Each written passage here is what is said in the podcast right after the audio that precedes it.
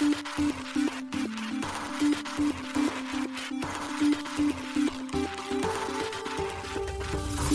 しい経済ニュース。この番組では現当社のメディア新しい経済がブロックチェーン仮想通貨フィンテックに関する日々のニュース解説を平日毎日音声コンテンツでお届けしています。そして新しい経済ではブロックチェーン仮想通貨に関するニュース解説記事やインタビュー記事学習記事などのたくさんのコンテンツを掲載しております。ぜひ新しいひらがな経済漢字で検索してメディアもチェックしてください。そして LINE 公式アカウントではメディアの更新情報を配信しております。LINE 公式アカウントにもぜひご登録ください。この番組は株式会社フィナンシェの提供でお送りします。フィナンシェはスポーツチームやエンタメプロジェクト DAO などのトークンを購入して支援ができる新しいクラウドファンディングサービスです。サッカー J リーグ野球バスケなどのプロスポーツチームをはじめ映画やアイドルインフルエンサーなど100以上のプロジェクトのトークンがフィナンシェで購入できます。さらにトークン購入者はプロジェクトに応じたキャンペーンの参加や NFT などの特典もぜひ iOS や Android でフィナンシェのスマホアプリを入れて新たな応援体験を味わってください。あなたの夢がみんなの財産になる。フィナンシェ。現当社新しい経済編集部の大塚です。はい本日は9月の1日金曜日です。今日のニュースいきましょう。バイナンスが BUSD の取扱い終了へ FDUSD への交換を推奨。三菱 UFJ 信託と銀行暗号資産信託提供に向け協業開始。ブラックロックら7社申請の現物ビットコイン ETF 米 SEC が承認判断を延期報道。米地裁大手 DEX ユニスワップに対する集団訴訟を全面的に棄却。国内初コイントレードにニアプロトコル上場ステーキングも提供開始 OK コインジャパンが大都市柴犬のポリゴンチェーン対応へ ERC20 に加えパンケーキスワップコインベースのイーサ L2 ベースに展開 NEXO の暗号資産担保クレジットカード NEXO カードにデビット機能追加。アービトラム多言語対応プログラミング環境スタイラスのテストネット公開。一つ目のニュースは、バイナンスが BUSD サポートを段階的に終了へというニュースです。大手暗号資産取引所バイナンスが、米ドルステーブルコイン、バイナンス USD、BUSD の取り扱いを段階的に終了すると、8月31日発表しました。これにより、バイナンスはユーザーに対し、BUSD の残高を FDUSD、ファーストデジタル USD へ交換することを推奨しています。バイナンスからの通知があるまでは、バイナンスコンバートの機能を使用すれば、BUSD を FDUSD へ1対1の価格比率にて、手数料ゼロで交換できるとアナウンスされています。なお、FDUSD から BUSD への交換には非対応ということです。FDUSD は香港に拠点を置くカストディアン及び登録信託会社のファーストデジタルが発行する担保型の米ドルステーブルコインです。今年7月にバイナンスが取引所として初めて取り扱いを開始していました。BUSD の取り扱い終了はバイナンスローンから実施されます。9月3日4時、世界協定時、日本時間で同日13時から BUSD を有資可能資産として上場廃止するといいます。そして9月7日0時、日本時間同日9時からは BNB チェーン、アバランチ、ポリゴン、トロン、オプティミズム上で発行された BUSD、バイナンスペグ BUSD の出金が停止されるということです。同チェーンの入金及びイーサリアム上の ERC20 規格の BUSD の入出金については通知されるまでは引き続きサポートされるといいます。また、現物取引や証拠金取引における BUSD の取引ペアや先物取引での BUSD の取り扱いについては、こちらも上場廃止のアナウンスは別途発表が行われるということです。その他、クロスマージン取引やバイナンスアーン、バイナンスギフトカード、バイナンスペイなども BUSD 取扱い終了の対象サービスとなっています。今回の発表でバイナンスは BUSD 取扱い終了の理由をパクソスが新たな BUSD のミントを停止したためと説明しています。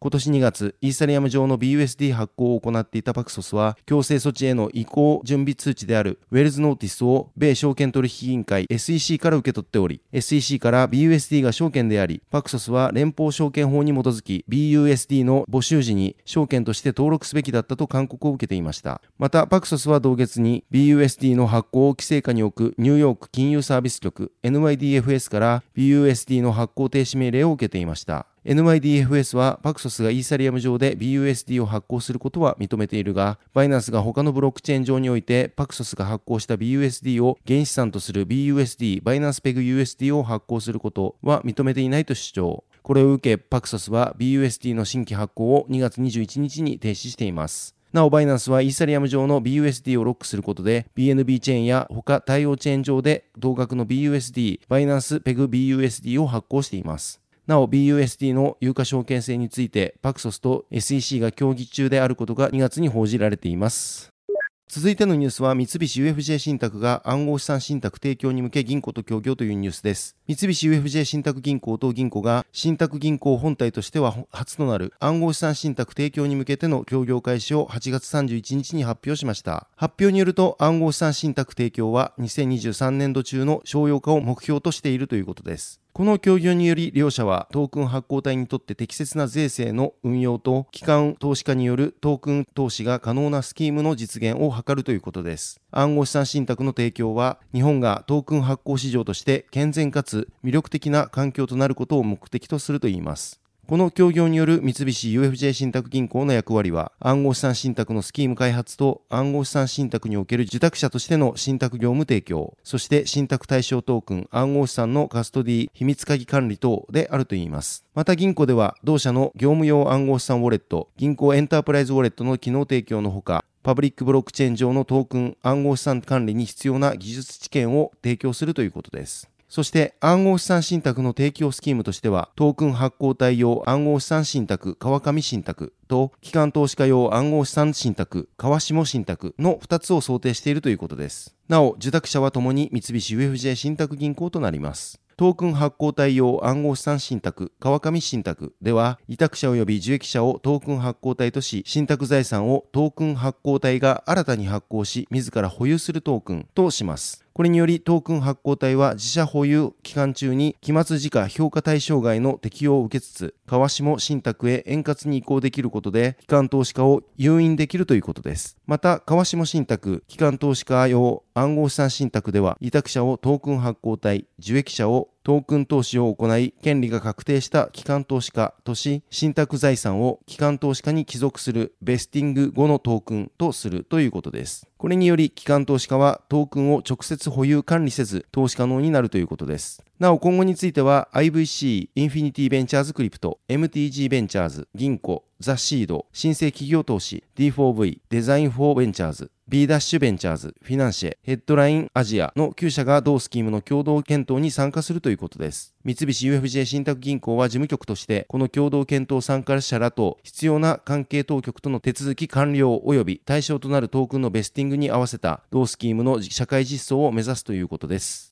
続いてのニュースは、米 SEC が現物ビットコイン ETF の承認判断を延期というニュースです。米証券取引委員会 SEC が現物ビットコイン ETF についての承認判断を延期しました。Web3 メディアザ・ブロックが8月31日に報じました。現在のところ SEC が申請を受理しているのは、ブラックロック、フィデリティ、ビットワイズ、ヴァンエック、ウィズダムツリー、インベスコ、ヴァルキリーの7社の現物ビットコイン ETF です。これらについて承認判断が延期されています。報道によるとビットワイズのビットワイズビットコイン ETP トラストの判断期限は10月16日まで延期されるということです。また、ブラックロックの iShares ビットコイントラストとフィデリティのワイズオリジンビットコイントラスト、バンエックのバンエックビットコイントラスト、ウィズダムツリーのウィズダムツリービットコイントラスト、そしてインベスコのインベスコギャラクシービットコイン ETF の5社の ETF は10月17日まで延期されるといいます。そして、ヴァルキリーのヴァルキリービットコインファンドは10月19日まで延期されるということです。なお、このニュースを受け、31日に27,200ドル台を推移していたビットコインは、一時25,752.93ドルまで急落しました。こちらの記事を書いた9月1日16時半時点では、24時間で4.6%の価格下落を起こしています。ワシントン DC の連邦高層裁判所が8月29日に提出した意見書によると、米高層裁判所は SEC に対し、暗号資産運用会社グレースケールが申請する現物ビットコイン ETF の承認拒否を取り消すよう命じたことが明らかになりましたなっています。意見書では SEC が2つのビットコイン先物 ETP の上場は許可したにもかかわらず、グレースケール申請の現物ビットコイン ETF を承認しなかった理由が十分に説明されていないと指摘。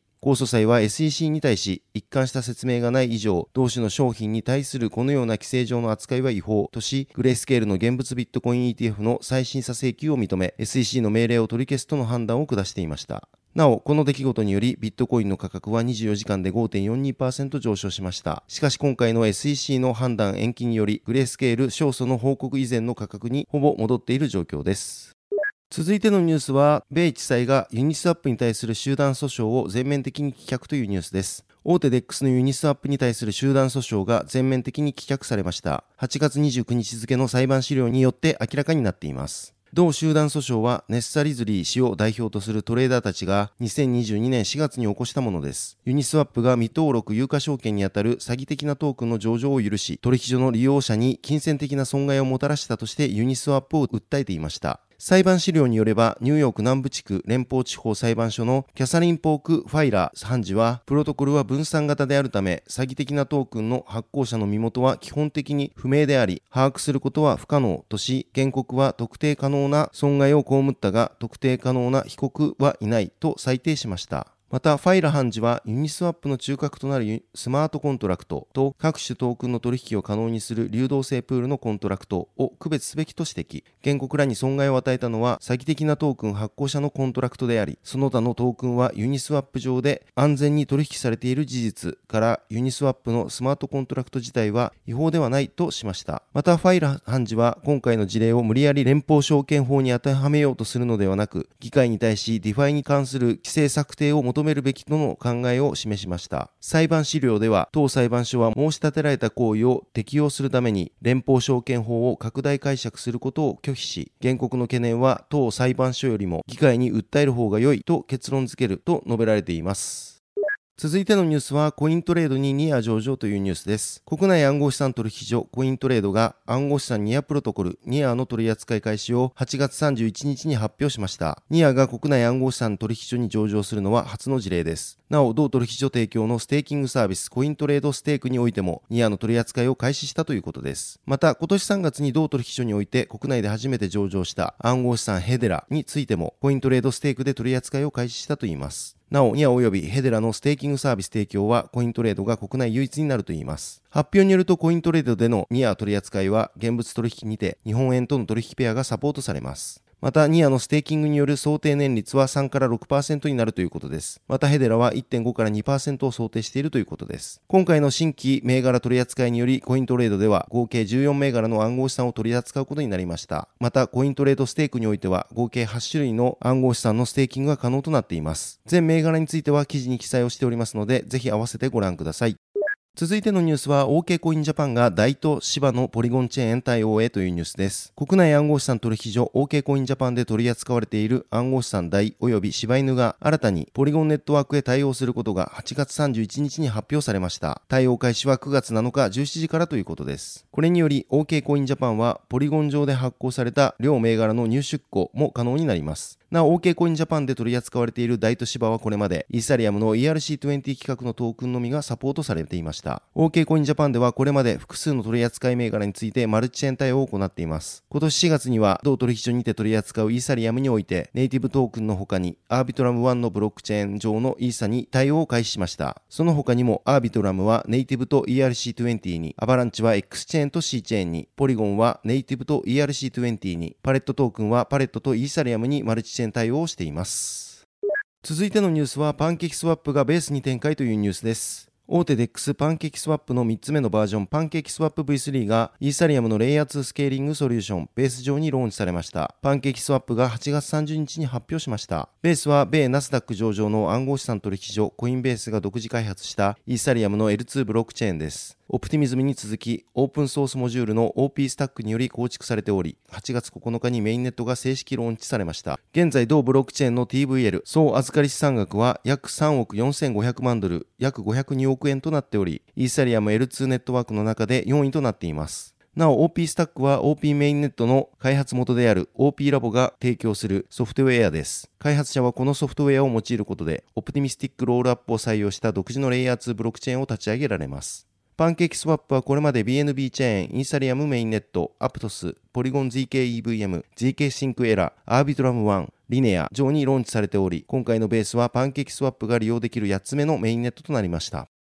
続いてのニュースは NEXO カードにデビット機能追加というニュースです。暗号資産レンディング企業 NEXO が暗号資産担保クレジットカード NEXO カードにデビット機能を追加し、欧州経済領域 EEA 向けにローンチしたことを8月31日に発表しました。NEXO カードは昨年4月に提供開始された米マスターカード発行のクレジットカードです。今回デビット機能が追加されたことで、ユーザーは専用のアプリを通じて同機能とクレジット機能をスイッチできるデュアルカードとなったということです。またユーザーはデビット機能の利用により、世界の1億以上の加盟店にて、ユーロやイギリスポンド、米ドルにペッグしたステーブルコインで支払えるようになったということです。さらにデビット機能では最大7%のユーロ、イギリスポンド、米ドルペッグのステーブルコイン、または最大9%のネクソーを利息として受け取れるといいます。なお、クレジット機能では最大0.5%の BTC、または最大2%のネクソーをキャッシュバックとして受け取ることが可能です。なお、ネクソーはネクソー発行のネイティブトークンです。ネクソーを同社提供のレンディングプラットフォームにロックすると、ローンの利息に対する割引や預けた資金に対して利息を受ける機会などが与えられます。また、ネクソー保有者はネクソーの利益に対する配当も受け取れる仕組みとなっています。続いてのニュースは、アービトラムがスタイラスのテストネット公開を発表というニュースです。イーサリアムのレイヤー2スケーリングソリューション、アービトラム用のプログラミング実行環境、スタイラスのテストネットが公開されました。同ネットワークを開発するオフチェーンラボが8月31日に発表しています。スタイラスは WebAssembly、WASM にコンパイル可能な一般的なプログラミング言語で記述されたスマートコントラクトが実行可能なプログラミング環境のことです。一般的なプログラミング言語は Rust や C++ などです。同環境により開発者の Web3 領域への参入障壁を下げることができ、より多くの開発者の獲得につながると考えられます。なお、WASM は多くのプログラミング言語から変換可能なコード、またはそのコードを実行可能な仮想マシンのことです。WASM はディズニープラスや Amazon プライムビデオ、Google Earth など多くのサービスの開発に利用がされています。今回公開されたテストネットでは、すでに Rust などを利用した分散型アプリケーションの構築が可能となっています。スタイラスでの開発をサポートするソフトウェアデベロップメントキットが提供されており、また同時に GitHub にてスタイラスのコードが公開されています。処理の早い Rust などの言語で書かれた DAPS は従来のスマートコントラクト開発言語の Solidity で書かれたコントラクトに比べ10倍以上の速さで動作するといいます。そのため、スタイラスでは開発者の参入障壁を下げるだけでなく、高速で動作する DAPS の構築が可能になるというわけです。なお、この実行環境は、アービトラムのフラッグシップネットワーク、アービトラム1だけでなく、ゲーム及びソーシャルアプリに特化したチェーン、アービトラムノバにも実装されるということです。なお現在、アービトラムでは EVM、イーサリアムバーチャルマシン等価性のある実行環境を実装しています。そのため、イーサリアムの実行環境と完全に同等であり、イーサリアムで実行可能なコードがアービトラムではそのまま実行が可能です。そしてスタイラスの実行環境は現在のアービドラムによる EVM 透過性のある実行環境を増強する形で利用されるということです。具体的には EVM の部分はこれまで通り稼働し、WASM の処理が必要な部分のみスタイラスが計算を行うという形になるといいます。このようにすでにある EVM の環境に対して加算的に増強した環境をオフチェーンラボは EVM プラスとの命名をしています。なお、スタイラスでは EVM 環境か WASM 環境のどちらかを選んでコードをネットワークにデプロイできるということです。オフチェーンラボは9月22から24日に米ニューヨークで開催されるイーサグローバルニューヨークで2万ドルの報奨金付きのスタイラスのハッカソンを開催することも発表しています。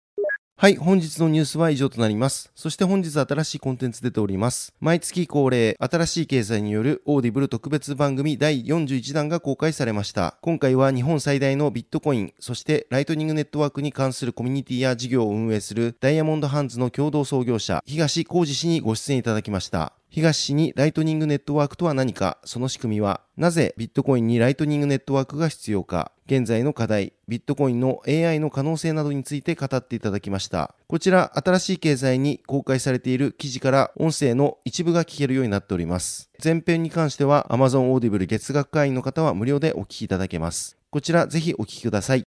はい、このように私たち新しい経済編集部ではブロックチェーン暗号資産に関するニュースを平日毎日ラジオで配信をしております。本日ご紹介したニュースはすべてサイトの方に上がっております。ぜひサイトの方も見に来てください。新しいひらがな、経済漢字で検索して見に来ていただければと思います。それでは本日はありがとうございました。